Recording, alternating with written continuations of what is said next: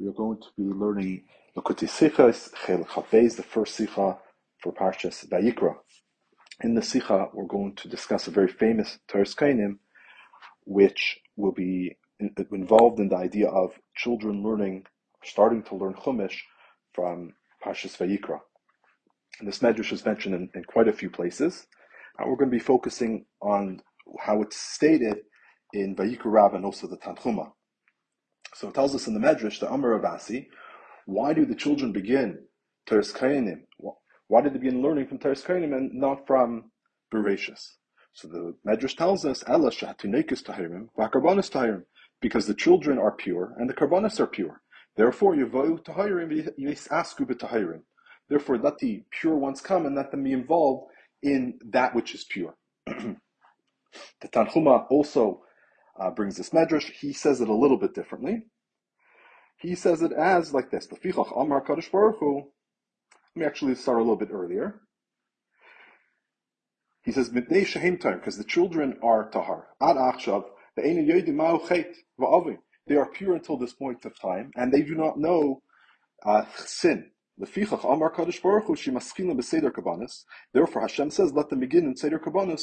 Yovok Tahirim Yisasku b'Maisa Tahirim let the pure ones come, and they should be Isaac in the Ma'aseh Tahirim, which Bepashtus means the procedures of those which are pure, meaning the procedures of the Karbanis. So the Shaila is, and the before Shemal asked this, why are Karbanis called Tahirim? They're not called Tahirim in the Torah, they're not called Tahirin uh, in, in, in and Gemara when discussing the union of Karbanis. They're called Mfucharim, they're called Tamimim, but we do not see the idea that they're called Tahirim. So where does this expression, why are they being called Tahirim? So in the Meforshim, we see two general approaches. The first approach is from the, um, this is from the Razu to the Rika but also the Yitzhak to Tanchuma. So they say it's talking about that the individual who brings the carbon has to be tahar. As we know that someone whose tummy is not allowed to come to the Beis Hamikdash to bring a carbon. Therefore, Yasku Tahirim, it's called Tahirim because those who are involved in it have to be pure. This the second approach is this is uh, brought by the Kli Yakar, the also the Eight to the Yikarabba. The first one is the Eight to the Tanchuma. This is the Eight to the Yikarabba. He says this because by bringing a korban that makes the person pure tahar from chet. So therefore, it's called ma'isa tahirim or tahirim because it brings purity to the individuals involved in bringing this korban. The, the, the problem with both of these pshatim are that the the karbanis are the ones that are called tahirim. The karbanis are tahirim or ya'asku b'tahirim. But according to the pshat, these pshatim that the maforshim are given, it's not that the Kabbalah themselves are Tahirim, it's rather talking about the individual that's involved in the korban. Either that he has to be pure in order to bring it, or by bringing the korban, that will make him pure of sin. But it's not the Kabbalahs themselves of Tahirim. I should point out that according to Tanhuma, which I quoted earlier, his expression actually is Yavoyu Tahirim Yisasku b'Maisa Tahirim. That let the Tahirim come and they should be involved in the Maisa Tahirim. So as I mentioned, the Pashtus, the idea of Maisa Tahirim means it means the Maisa B'Tahayim, the, the, the procedures which are done with those which are pure, as we see this expression in other places. Like, for example, in the Rambam, we see the, the there's a Maisa HaKarbanis, which means the procedures of the Karbanis. So that's Bapashas how we learn it, and there's no reason to learn that the Rabbit and Chum are saying two different things. So therefore, that's probably a way to learn it. But it should be pointed out that you could translate Maisa Taharim as the Maisa the acts of the of the pure ones, meaning it could be referring to the individuals being involved in the korban. So according to the Tanhuma, which says the expression of Maisa Taharim, the acts of the pure ones, maybe Itaka doesn't even refer to the Kabbanis, it could be referring to the person himself. And that would fit very well because the ones who give the shot that it's referring to the person who brings it has to be Tahar is is the is the Eitz, the Eitz Yosef at the Tanhuma, the Razut for the Yikarabba, they're explaining the Tanhuma. That even the Marzut to the Yikarabba, he's quoting the Tanhuma when he brings it. So he's would make sense that the what the reason why they're learning that it's talking about the individual who's bringing the carbon is because it says Ma'aseh Taharim. So you could learn that way maybe in the Tanhuma. That doesn't mean the procedures of the Taharim, but rather it means the acts of those who are pure because they have to be pure in order to bring the korban. But again, the Pashtus, that's not what the Medrash is trying to say because all the other places that have the Medrash, they all just say the words Tahirim, which would mean definitely it means it goes on the karbanis. So to say over here that dafka betanchuna that when it says ma'is doesn't mean the karbanis, but rather means individual, is a little bit uh, of, uh, of maybe of a deichik pshat, but you do have maybe that possibility.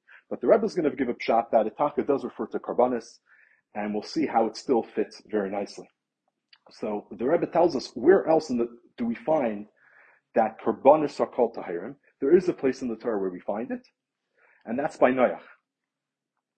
Um, as we know that when Noach, it says that he, he that he was supposed to bring that uh, from all the behemoth tahira, he had to bring tikalach uh, shiva, shiva. That from all the pure animals, he was supposed to take in seven um, couples or seven animals, seven couples of animals. So the shaila was why? Sorry, not seven couples, rather seven. I think it was actually just seven animals. From the, the Tmeim, they would bring in two, a, male and a female. Masha'ik, by the time they brought in seven. Uh, as Rashi tells us, the reason uh, Hashem commanded him to do that, but Adam, uh, Noach made a cheshbon afterwards. Why did Hashem tell me to bring in seven animals of the Torah? It must be because he wants me to bring sacrifices. After he was saved from the Mabul, he took the extra animals of the Torah and he brought karbanis with them. But the point that we're seeing is that by Noach, the Karbanis are called Tahirin. And the Gemara asks, this is in Zvachim, Daf Zayin, how did Noach know which animals are pure? At that point of time, of course, they didn't have the Torah. They weren't keeping the halachas of kashrus. So how would he know which animals are pure? Torah means that they're in the future going to be pure, the animals that they're allowed to eat. How did Noach know which ones, which ones are pure? So the Gemara tells us it's because whatever the all the animals would pass by the teva, and whatever animals pass by the teva, if they were supposed to go in, the teva would accept them in. If they weren't supposed to go in there, it would be rejected. And this was relevant to two things that they needed. One point which was needed is that only animals that didn't have any issues of crossbreeding were allowed into the teva. So if it was an animal that crossbreed or was involved in that procedure of crossbreeding other animals, it would not be allowed into the teva. And the second thing was, if it was a Talmudic animal, only two would be allowed in. Masha'inkin, if it was a Tardic animal, seven would be allowed in. Uh, Rashi on the Chumash actually learns it differently, which is interesting. Rashi brings this concept that the Teva would allow, would reject certain animals and only allow uh, other animals in, only regarding to the idea if it was crossbreeding. Meaning is that if it if it had some uh, uh, was involved in crossbreeding, they would not be allowed to come to the table. That's what Rashi mentions. But regarding how did Noach know if these animals were tahar or not tahar, if they're tahar or tameh, uh, Rashi tells us it must be that he learned that Noach learned Torah. So all the Meforshim ask, why does Rashi learn it differently than the Gemara? The Gemara tells us it's because of the, the teva, whoever the teva chapped, that must be a tardik animal. Why does Rashi learn the Gemara regarding if, if the if the animal is involved in crossbreeding, that it would reject it or accept it? Masha Inkin, when we're referring to uh, of the Tyrim and two of the Tmeim, that Rashi gives a different answer than the Gemara. It tells it's because Noach must have learned Torah. Why doesn't he just use the same answer that the Gemara gives? So the Mefarshim answer, it's because Rashi, of course, is coming to explain Pshutei Shamikra. And according to Pshutei Shamikra, the mashmois is from the lashon of the pasuk that the, the Gemara's answer would only work for the idea of the minehu. The, the pasuk tells us um, like this. It says regarding the minim, it says mina minehu, etc. That the, the birds to the min, the animals to the different species, the, the minehu according to their min, from all of those that come to you, that you have to keep them alive. But when you look at when it talks about zayin zayin, it says from all the pure ones tikachla, you should take. So according to Pshuta Shamikra, when it's talking about the idea of crossbreeding, it says and then it says that they're they're going to come to you. Yovayu whoever will come to you lahakis to live, those are the ones you accept, but they're coming to you. So therefore, he could learn that they're passing by the table. Whoever came and Teva accepted, that's how he knew if they were not involved in crossbreed. Masha'in came when we're talking about if the animal was tar or not, it doesn't say this expression of coming to you. Rather, it says the expression of tikach lach, that you should take. So according to Pshuta Shemikra, uh, Noach was the one that took these animals. Therefore, Rashi learns it must be that, that Noach learned Torah, and therefore he knew which animals were Tahar and which animals were uh, not Tahar. But either way, the point that we're seeing from this is that we do find in the Torah a situation where animals are called, uh, are called Tahirin, and that's by Noach. And, and the Gemara tells us in Zvachim, the sign as I mentioned earlier, that this is actually also relevant in the halacha, even nowadays. The Gemara over there is having a machlokes really about, about two points. One point is until until the who until the Mishkan was made, who was the who were the ones that did the avodah of bringing karbanis? Was it the koyanim, or was it the firstborns? So everybody knows that before the Torah was given, it was of course the firstborns. But after the the, the Maisa Ha'egel, the firstborns lost that position of being the Kohanim, being the priest, and therefore it was transferred over to the Kohanim. But the question is, from the time of Matan Torah until um, until the Mishkan was actually built, who had the, the job at that point of time? So that's a machlokes in the Gemara. One opinion is that already from the time of Matan Torah, the, the job was switched to the Kohanim because the pasuk says when it's telling us the different borders of where everyone is able to go, says Moshe goes in one spot, Aaron and his children in another spot, and it tells you Hakoyim and Yigashim al Hashem have they're they're not allowed to go also past a certain spot. But he used the expression Hakoyim. So therefore, according to one shot, he's saying is already from the time of Har Sinai, the Koyanim, uh, Shevet Levi, the Koyanim had their they were the priests. Hashem, according to the other shot, they say no. It says Koyanim, it means the Koyanim of at that point of time, which were the firstborns. But either way, there's a machlekes who who had that position. So one shot is the Koinim literally had the position from the time of Matan Torah. According to the other one, no, the Bechor had it until the time of the Mishkan, but once the Mishkan was built, then the children of Aaron took over as the Koinim. The second machlokes the Gemara has over there is regarding the procedures of an oil. We know the oil is supposed to be cut up, uh, cut up and then burnt on the Mizbeach. But before the Torah was given, you didn't need to cut up the, the in many parts. You could just take the whole animal and put it on the fire or cut it up any way you wanted to put, put up on the fire. But once the Mishkan was built, the oila had a particular procedure of how it's supposed to be cut and then put onto the Mizbeach. So the Shiloh was, again, the same thing. What were the procedures of the oila until the Mishkan was built? So according to one opinion, the procedures of the oila only began after the Mishkan was built, so it only would have started Rosh Chodesh Nisan. According to the second opinion, the, the procedures of the oila even started earlier, started at an earlier point in time. So in that discussion, the Gemara brings this idea. It brings a brisa where the brisa says that achla hukum a mishkan until that the mishkan was set up. Um, it says a kol ksher the likarev behema, a kol ksher likarev, and, the Gemara continues that first of all that the, the Bukhar were the ones that were makriv. And then it tells us hakol ksher likarev, any animal was permitted to be brought on the Mizbeach. It could be a behema, a chaya, oif, zahar, minikavis. It can be tamimim, even balak mumim. But they had to be tahirim avaloi tameim. That the only ones that you're allowed to bring were tahirim and not the tameim.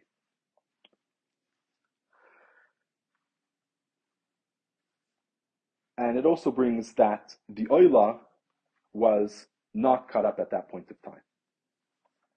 And uses the expression, Achalai hukum mishnan, anybody, the, the Bechor, it says over there the Bechor was the one who brought it. And it also tells us the Oila was not cut up until the Mishkan was built. So that would be like the opinion that said uh, the Bechor was, were the ones doing the Avaida, and of course that the Oila, the procedures of the Oila only began when the Mishkan was built.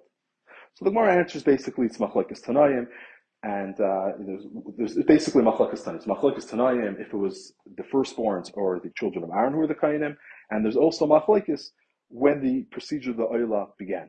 And that second part, regarding when the procedure of the Oila began, is relevant to us.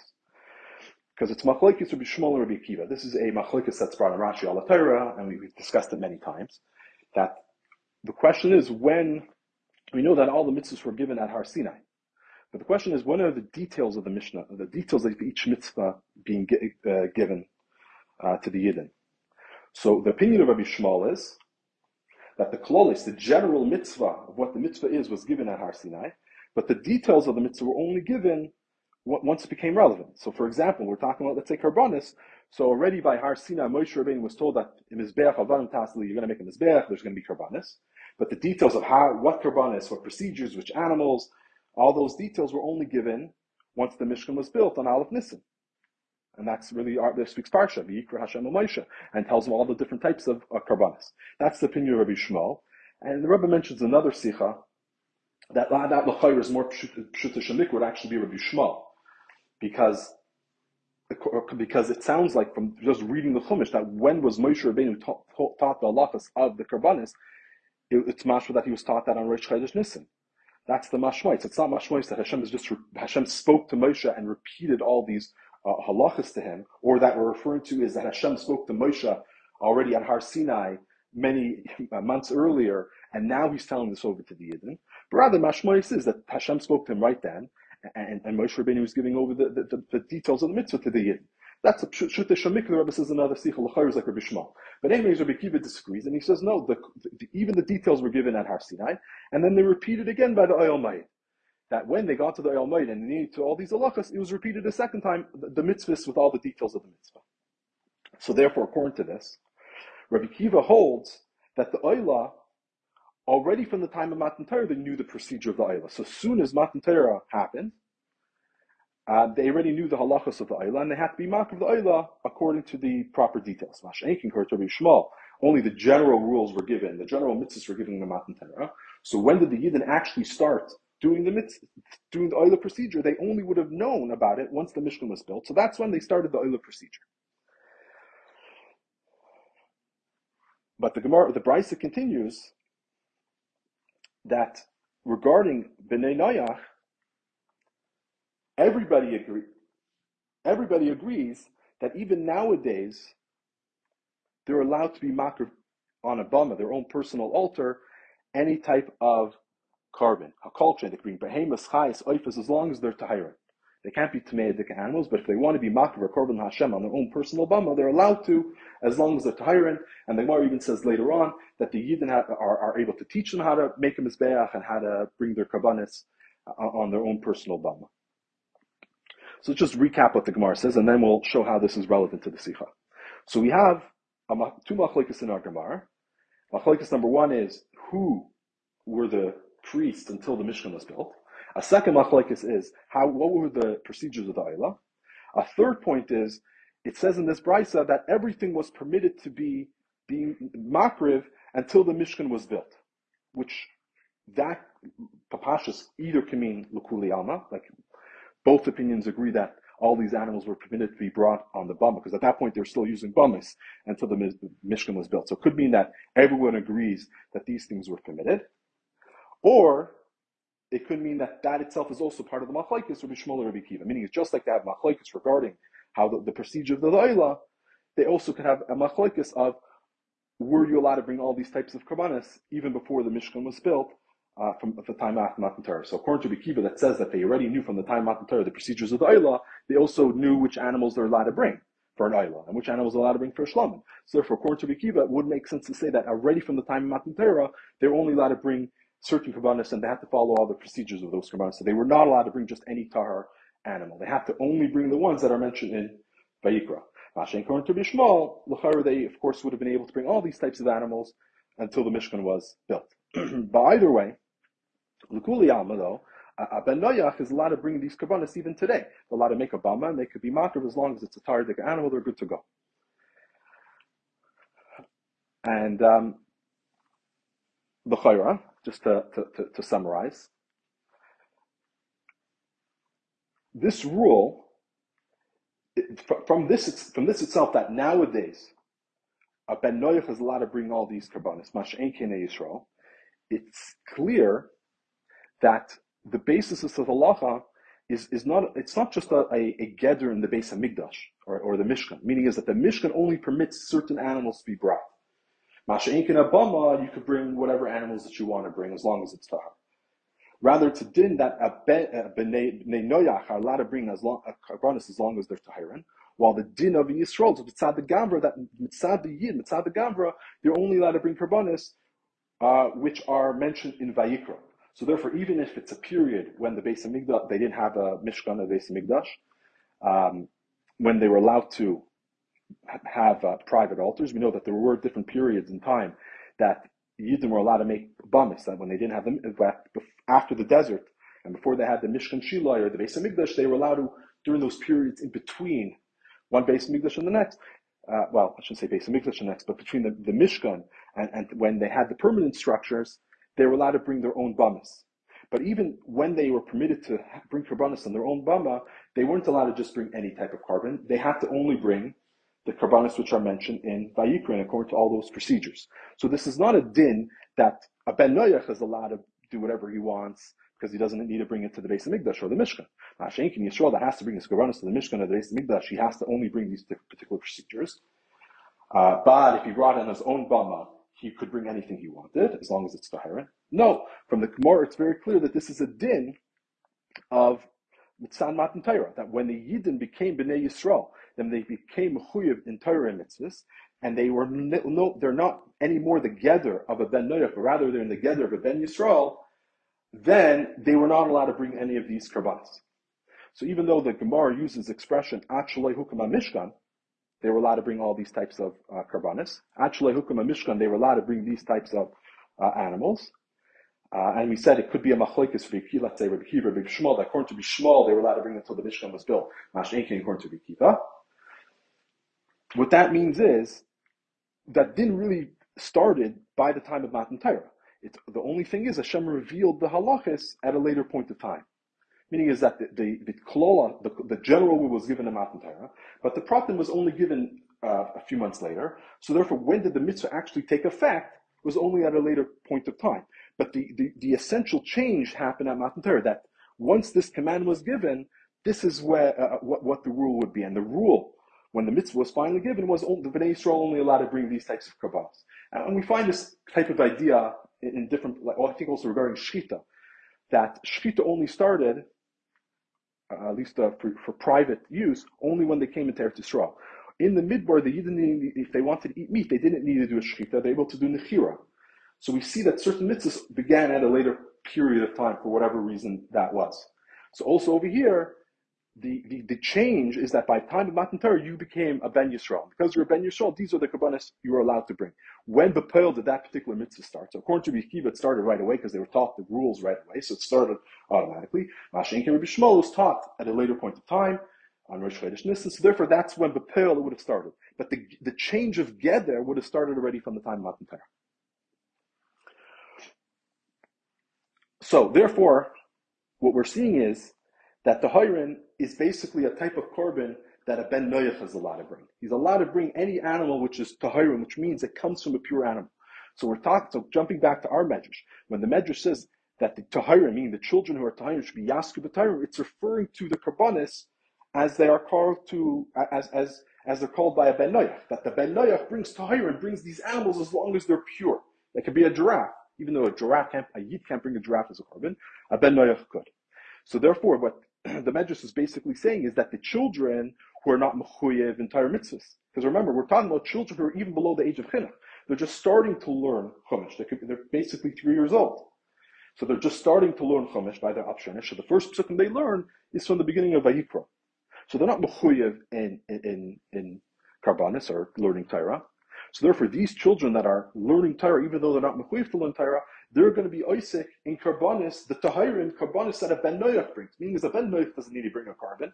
It's because the Ben Noach has some type of feel, some type of feeling of connection to Hashem, therefore he brings a carbon. So therefore it's fitting that the children that have no Chiev, they bring a carbon, they, they learn about Karbonis of Tahirim, which also they, uh, that, that's mitzad the Nadivas love, or mitzad their connection that they feel to Hashem, therefore they, they're Isaac in that particular inyan.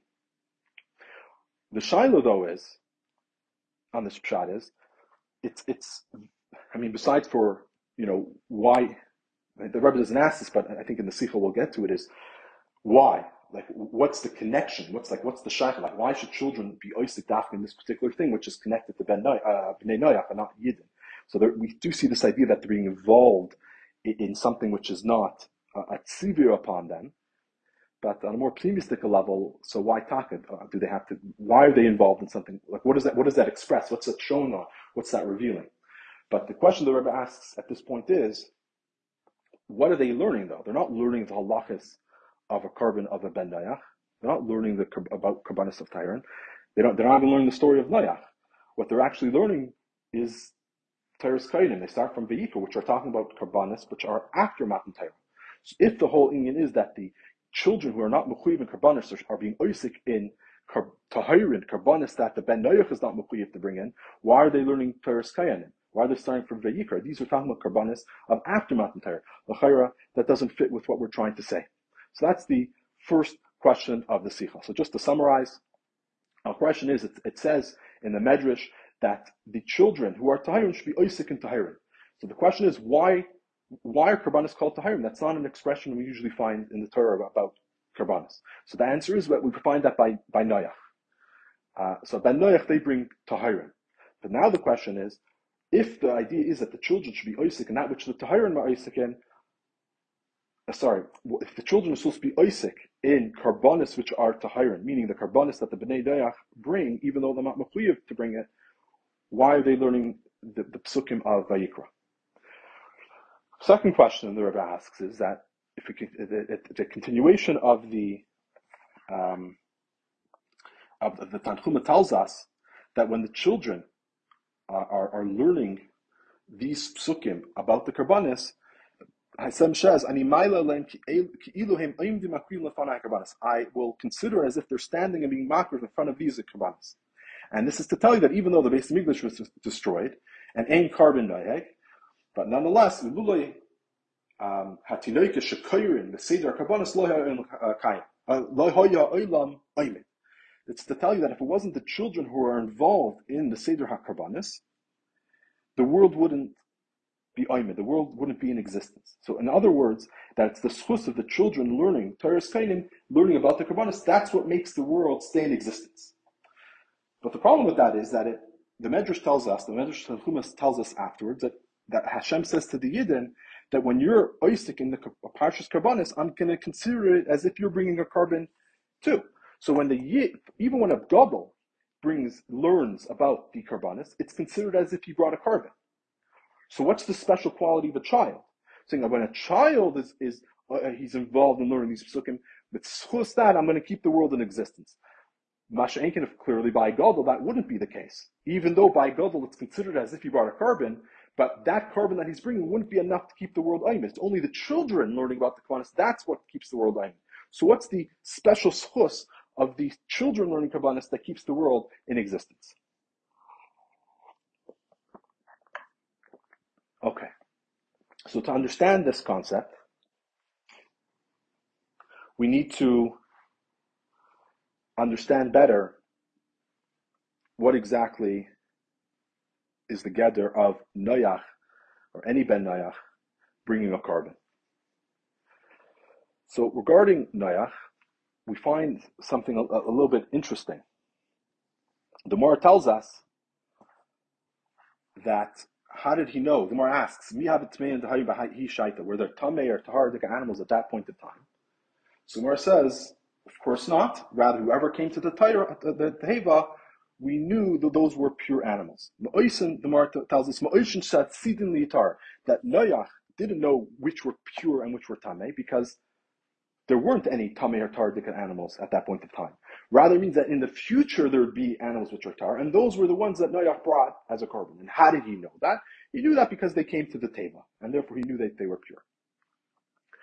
So we're seeing over here that on one hand, clearly Noach didn't keep the entire Torah. Right? From the very fact that he didn't, the Gemara has to tell us were the Tahirim and Tameim at that point of time, clearly, you know, if he was keeping kashrus, there were Tameim with Tahirim, and, and he would have known which ones are Tameim with Tahirim. So clearly he wasn't keeping the Torah, or at least not Megayah to the union of, of kashrus. But for whatever, uh, but, and we also, Bechla, we don't find that Noach kept the entire Torah. It doesn't say anywhere like it says by Avram the Avis that they kept the whole Torah. Actually, doesn't say that by Noach that he kept the whole Torah that uh, before he was given. Even though the Rebbe does mention a uh, in Ha'ara 19, he tells us there is a tzarech in Ksas from Yikar Rabbah that says Noach ki mashkos b'Torah shnam even uh, Noach mizbeach Lashem. That it says that uh, Noach kept the Torah, kept some of the Torah, because it says he built the mizbeach Lashem, so he brought a carbon, and the karbanos were tahirim. So there is some medrash that sounds like he kept some part of the Torah, but Bechlalos, we don't find that Noach kept the Torah. And the truth is, even this, and this is maybe another important point, is even this that Noach kept the, what the Medrash, the Vayikra Rabbah says that Noach kept the Torah because he built the Mizbeach and he brought karbanis on it. What karbanis did he bring? He didn't bring the karbanis of after Matan Torah, meaning is he didn't bring it like an oila, which is a kadas or, or, or a par, or izim, and bring it according to the procedures of the oila. No, the only thing that he was careful about is that it was a tahar dika animal. So it could be it could have been a giraffe. Noach could have brought a giraffe as a korban. So the question is that on one hand we see that Noach was not commanded to bring the karbanis. There was no command for him to bring a karbanis. He brought it on his own because, as we said earlier, that he says, "Why else would Hashem have told me to bring all these extra animals? It must be that I'm supposed to bring a korban." But we don't find that Hashem gave him a command to bring the korban. We also clearly he's not following the procedures of after Matan Torah regarding this korban because the only and thing important to him was it was tar. It could have been a giraffe. As long as it's tar, that was that was enough. And the reason why he would have brought it, it would have been just like anybody else. Like uh, we know Adam, it says well, Adam brought a korban. We know that Hevel and Cain brought karbanis. So there were other individuals that brought karbanis to Hashem, even though there was no command to bring a korban, but it was a gift. It was a way to connect to Hashem. So, why did he keep dafka this idea of tahirin tmeim by karbanis. He doesn't keep the rest of the Torah. He doesn't keep the halachas of kashrus. He doesn't even keep all the halachas of karbanis. What does he do? He keeps the union of tahirin tmeim by karbanis, but not anything else. What's going on over here? So the Rebbe tells us that that we're seeing from over here is that by Noach there was a haschola of gidrei hatayra, that there was a beginning. It wasn't it was the beginning of the Gedarim of Torah, meaning, before the Torah was given, um, let's say a lulav. A lulav didn't have any meaning to it because until the Torah was given, a lulav is, is just a plant. Let's say matzah and Pesach. Before the Torah was given, matzah and Pesach was just flour and water. There had, there had no meaning to it. This is one of the reasons, uh, I think the Rebbe says in another place, why Avram didn't have a bris milah until Hashem commanded him to have it. Because what would have been the point of having a bris milah? A bris milah is, is, a bris between you and Hashem. Hashem, if there is no concept of a bris milah at that point, all you're doing is cutting flesh. So of course, there's no point in doing that particular mitzvah. It, it, it's not going to accomplish anything. But we, so the Gidrei HaTorah began by uh, Har Sinai. And there were, of course, certain things like the bris milah that started earlier. But by Noach, we do find that there was a haschol of Gidre HaTorah, at least regarding Karbanis. So the question is, why by Karbanis? Why specifically by Karbanis do we find that there was a haschol of the Gidre HaTorah? It was a haschol. It wasn't all the rules of the Karbanis, as we mentioned, but there was a connection to the Karbanis of after Matan Torah. The connection is that there had to be Tahirim. That was the connection. Why? Why did that haschol of Gidre HaTorah begin uh, already from regarding Karbanis? So the explanation is that the idea of a korban is something which is uh, even carbonis after Matan Torah, they are essentially they're essentially something which is higher than Torah. Therefore, carbonis had the capability in the machaper and even to be mashlim on a header of Torah. Meaning, from this that a korban has the capability to machaper on when a person does an Avera and is lacking in his Torah mitzvahs, that itself shows that the in the essence of the Karbanis, there's an aspect of it which is higher than Torah mitzvahs, therefore it could be Machaper or Mashlim. Mashlim means, uh, when it says in, like it says in Tanya, that when after a person does tshuva and he's completely forgiven on the sin, nonetheless, he bring, he'll bring a korban oil. The idea of bringing a korban oil is like giving a gift to the king. After the king has forgiven you, you want him to like you like he did before. So you bring a gift to become chaviv to him as it was before. So that's the idea of mashlim. Or in other words, the Rebbe says, when a yid brings a korban to Hashem, he's expressing that he is carved Hashem. He's expressing his essential connection that he has to Hashem, which is not totally in Torah mitzvahs. Meaning the essence of a Yid is that he, he was always a Yid. That's why Hashem commanded him to do Torah mitzvahs. So essentially a Yid is one with Hashem, and Hashem commands this Yid to do Torah mitzvahs. But this essential connection, which was there even before Torah, that you're a Yisrael and you're Hashem's child and you're one with Hashem, that was always there and wasn't dependent on the Torah mitzvahs. Therefore, when a person doesn't do the Torah mitzvahs, it doesn't destroy that connection.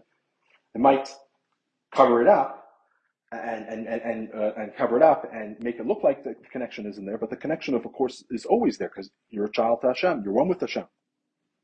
As it says, so this is why a korban is able to be mechaper for an avera. Because when a yid is over on Hashem's ratzin, by bringing the korban, he's able to be megala and to reveal his essential connection that he has with Hashem. The Rebbe points out in R 28 that the truth is that even in korbanos, there's really two points when you bring a korban. Because a korban is only mechaper when you do tshuva. So when you bring a korban and you do tshuva, that's really what brings the forgiveness.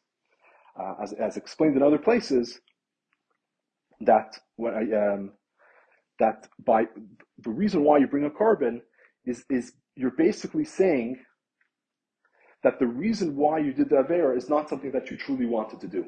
It's because you it was rather because of a maisa behema. Meaning is that since there's an union of that a person does an avera, it's nichtas by ruach shtus. So therefore, it's the ruach shtus that caused him to be over. So the person's doing tshuva and he says, "I'm never going to do this again." And this that this affair happened, I recognize and realize it's because there was a behema within me. It's the shtus. It was a stupidity that came within me that made me do. But I realize now that it's stupidity and it's an animalistic desire that I have. So by doing that tshuva and by bringing the korban, that's why you bring the korban because that's reflecting on in a physical way that this is what happened. That brings the kapar. And based on this, we can understand the general purpose in the whole idea of karbanis. Because the chayr you can ask, why is this a voida that Hashem wants from us? He wants us to be dafka through karbanis, through shechting and the hema and be makrivit on the mizbeach. The chayr would be more masim if we would do an avodah ruchnius, an avodah shavalav, something with davening. That would more express the connection that we have with Hashem, something more emotional, something more intimate.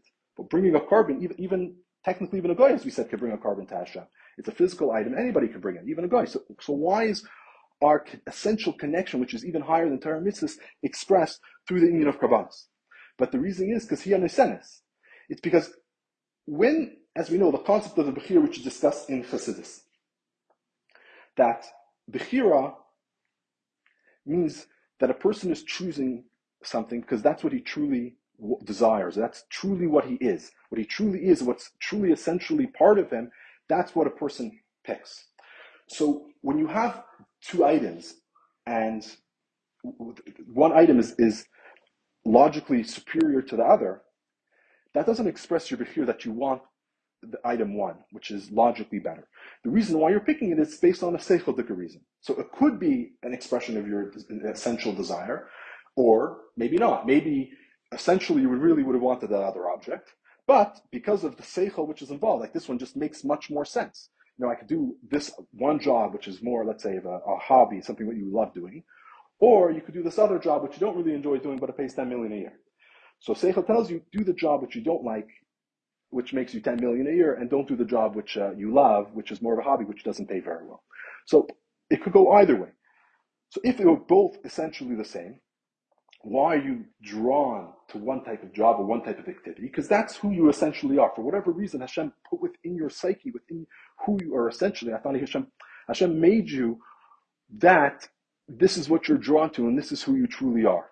But, you know, life gets in, uh, gets in the way and sometimes who you truly are can be hidden by different uh, aspects of life. But when do we see the concept of Bechira is when a person, let's say, would have two jobs in front of him and they say intellectually there's no reason you could take one over the other. And let's say the pay is the same, the people you're working with, you know, say everything could be the same, that logically someone else looking at it could pick option B, but for whatever reason you're drawn to option A. Why are you more drawn to that option? It's because that's the union of Bechira. So if the option A, which the one that you're essentially drawn to, also pays 10 million a year, so th- then it's not clear that you're choosing it because of the Bechira. It's the, uh, the, the, the reason why you're choosing it, choosing it is because of your Bechira, because that's what you truly want. But also intellectually, you're choosing it because you're making 10 million, not in the other option. So it's so the union of Bechir that you're choosing what you truly want and who you truly are is not clear in that type of scenario. But when is it clear? When both options are the same. And then you pick that option, then it's clear that's who you truly are. And I'll just add, I, never thought of this before about the truth, because Chassidus always brings that the two options are, are equal. But I'm just thinking that if you choose the worst option logically, that would also probably express the Bechira. Meaning is that uh, logically you shouldn't do this particular thing or shouldn't pick that job, but you pick it anyway. It's because it must be that you have some type of connection to that thing, and therefore you're drawn to it. Which fits when, when it comes to the when Chassidus talks about the union of Mesiras Nefesh. When al piseichel, it doesn't make sense, and all that type of things. Al piseichel, you shouldn't choose the union of Mesiras Nefesh. So why are you choosing Mesiras Nefesh? Just because that's what you are. That's what you were drawn to. This is who you essentially are, and you cannot change it. So that's why the karbanis need to be something physical. Because if it would be an avodah ruchnius, then again, why is Hashem forgiving you? Hashem's forgiving you because you have certain qualities that He appreciates. But when we're saying it's a korban, a korban, a guy could also bring a korban. There, there's nothing that shows why you're deserving of that forgiveness or, or, or, deserving to have this essential connection with Hashem. So Hashem tells you how you're you going to express that essential connection that's bringing a korban that anybody could bring. That's similar to what it t- tells us in Tanya that when Hashem chose the body of the Yid by Matan Torah, which Bechutzunu you say it looks like the body of a guy. So when Hashem chooses the body of the Yid, why is Hashem choosing the body of the Yid? It's, it's what's the difference? The Yid's body, the guy, guy's body, maybe the Goyim's body even better because there's a lot more Goyim in the world than the Yid. But the reasoning is because that's what Hashem essentially wants. He wants us. So now we can go back to Noach. So by Noach we find something very interesting. Noach it says by him, one of the psukim that we say on Rosh Hashanah, it says, as Noach. By, the, by Rosh Hashanah, by Musaf, we say the psuk is Zechrinus, and the purpose of the Zechrinus is to make our Zecharin go in front of Hashem, and that helps us, that Hashem to decide to be our king. Uh, again, so it reveals the, the, idea of the psuk is Zechrinus is to reveal our essential connection that we have with Hashem. So one of the psukim we say is about Noach, Yiskar Elikim as. So the question is, why are you mentioning Noach? Like, what's the connection of Noach to the meaning of Zechrinus? So he, so Chassidus explains it because the sechira of Noach was because of the etzem milus neshamas Yisrael. And unfortunately, the Rebbe doesn't really explain what does that mean that no, that's mitzad the etzem milus neshamas Yisrael. So I can't say for sure, but what I from what I just learned in other places, it sounds uh, what I learned in other places is that there were neshamas Yisrael even before Matan Torah, even before the Avis. But the difference was that it wasn't automatically given to your descendants. But Abraham, Yitzchak, Yaakov, after you had the Gimel Avis, then, then it went down to all future generations. And all future generations, whoever was born for Abraham, Yitzchak, Yaakov, all their kids would be Yidden, regardless if they're deserving or not.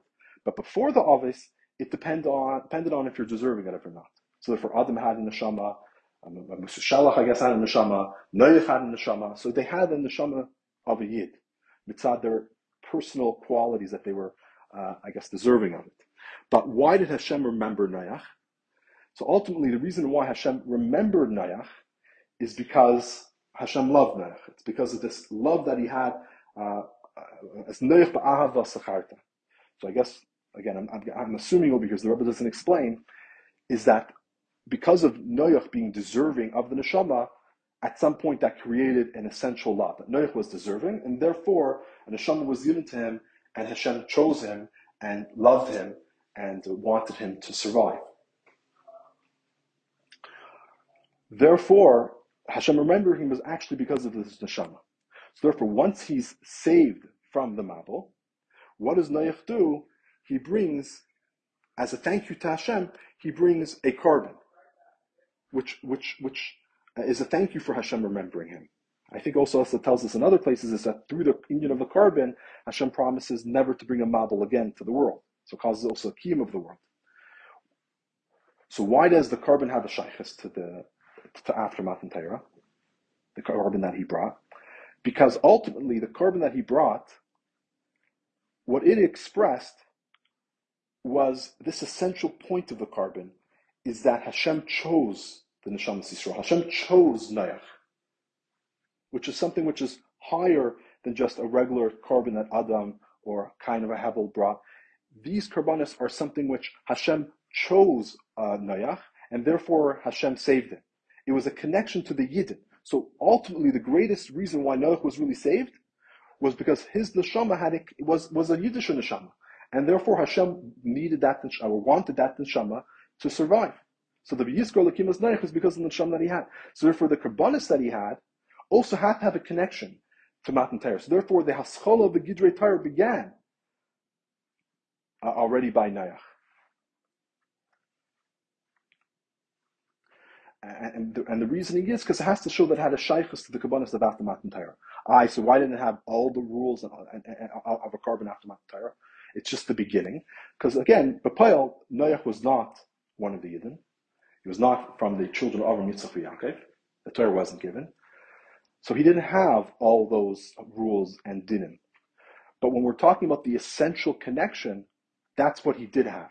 So therefore, to express that, there, that, that, that he had that essential connection, Hashem began, uh, uh, uh, at least a, a, certain gather of Torah was revealed for his karban. Not everything, not all the Gidrat Torah, but there was a haschola of this union of Gidrat Torah that the behemoth that he bring was Tahirim. And um, and the reasoning is, as we'll see more later on, is because Yasku Patarim were saying that these the reason why it's expressed after a korban and, and, and a pure, pure korban, a korban of a kosher animal, is because these things are essentially tahir, and these things are essentially which is pure. And therefore, he brought it from the that, therefore his essential connection was revealed through the that that point. It wasn't revealed through the procedures. It was revealed that the animals, the animals which are essentially kosher animals and tahiric animals, that's what expresses that he himself, uh, his essence was also something which was pure.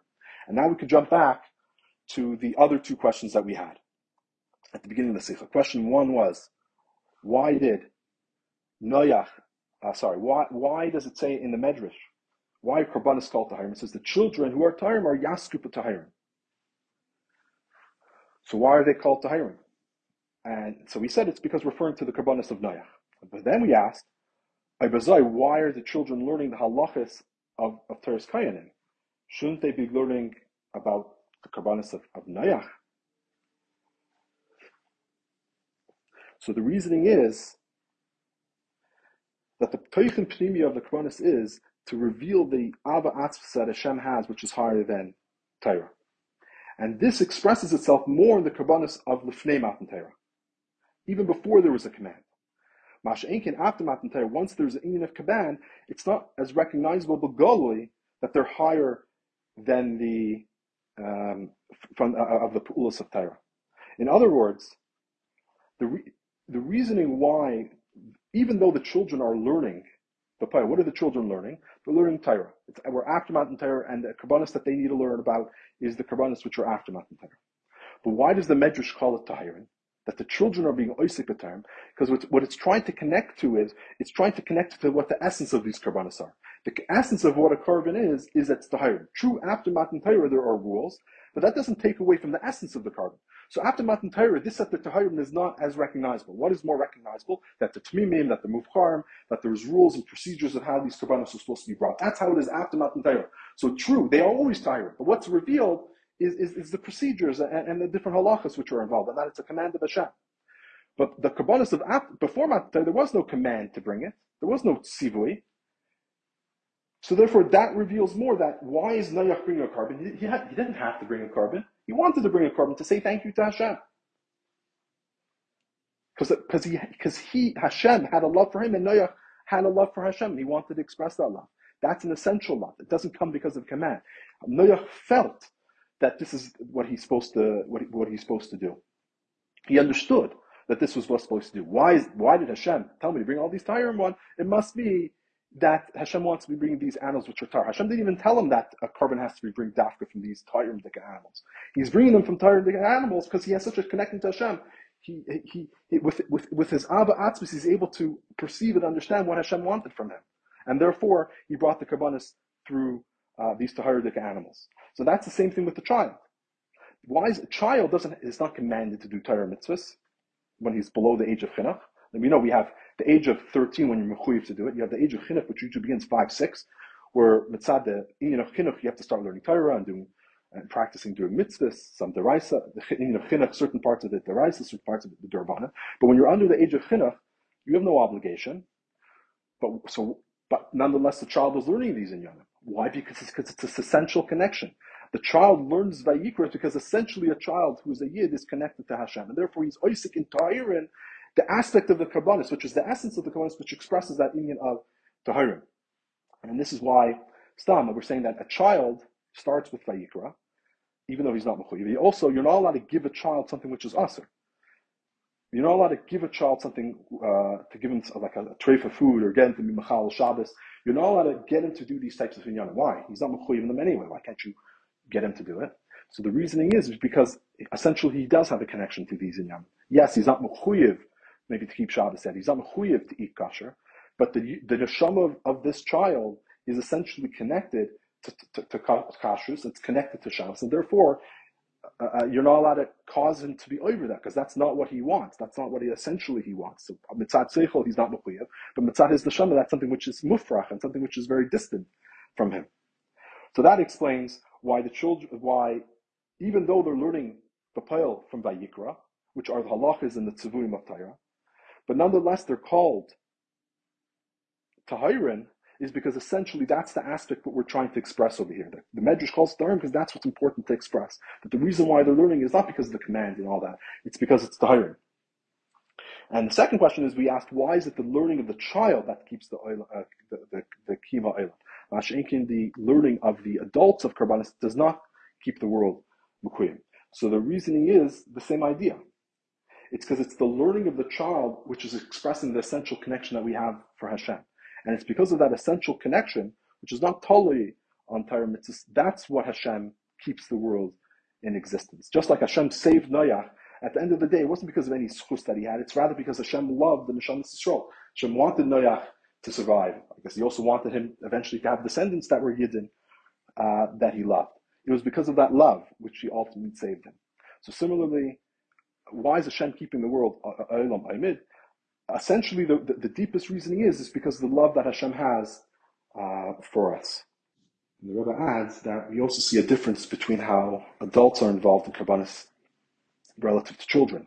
In every mitzvah, there's three aspects. There's the bachshav of the mitzvah, there's the deeper of the mitzvah, and the, and the maisa of the mitzvah. So when we're talking about karbanis, the Alter Rebbe explains the machshava of the karbanis is the voidish It's the the dibur is the learning of the karbanis, and the maisa, of course, would be bringing the korban itself when we had the Beis Mikdash. But when a child reads the psukim of the karbanis, he doesn't have the avodah shabbalat part.